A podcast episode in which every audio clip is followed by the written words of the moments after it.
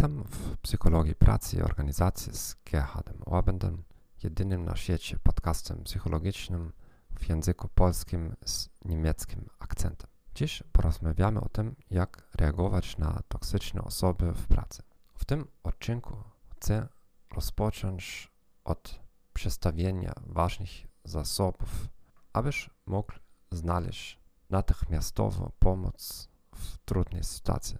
Bardziej szczegółowe informacje będę kontynuował dopiero w następnych odcinkach. Najprawdopodobniej masz wokół siebie ludzi, którzy doprowadzają cię do szaleństwa, którzy zawsze cię atakują lub z którymi czujesz się nieswojo.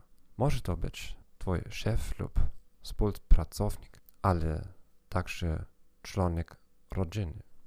Wszystkie zasoby, które polecam, są w języku angielskim. Mam jednak nadzieję, że będziecie w stanie je zrozumieć. Prawdopodobnie niektóre z polecanych książek są również dostępne w innych językach. Wszystkie tytuły i linki do książek znajdziesz na stronie mojego podcastu.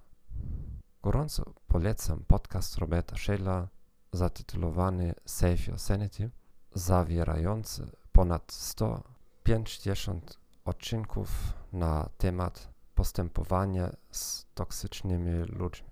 Dostępnych jest tak wiele książek i trudno jest znaleźć te niezbędne, zwłaszcza przy dobrej reklamie tych mniej istotnych. Patricia Evans, Victory Over Verbal Abuse, Controlling People, The Verbally Abusive Relationship. David Hawkins, Dealing with the Crazy Makers in Your Life. Susan Forward, Emotional Blackmail. Alice Miller, For Your Own Good. Thou Shalt Not Be Aware, The Drama of the Gifted Child.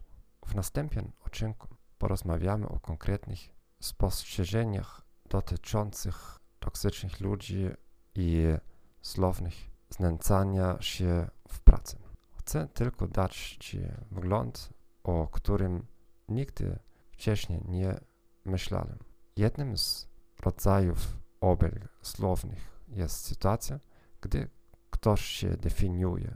Oznacza to, że druga osoba określa Twoją osobowość lub nastrój bez uprzedniego pytania. Na przykład na powitanie druga osoba mówi, że powinieneś się częściej uśmiechać bądź weselszy.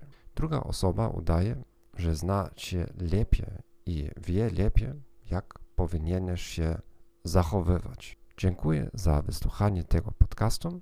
Życzę Ci miłego dnia i do widzenia.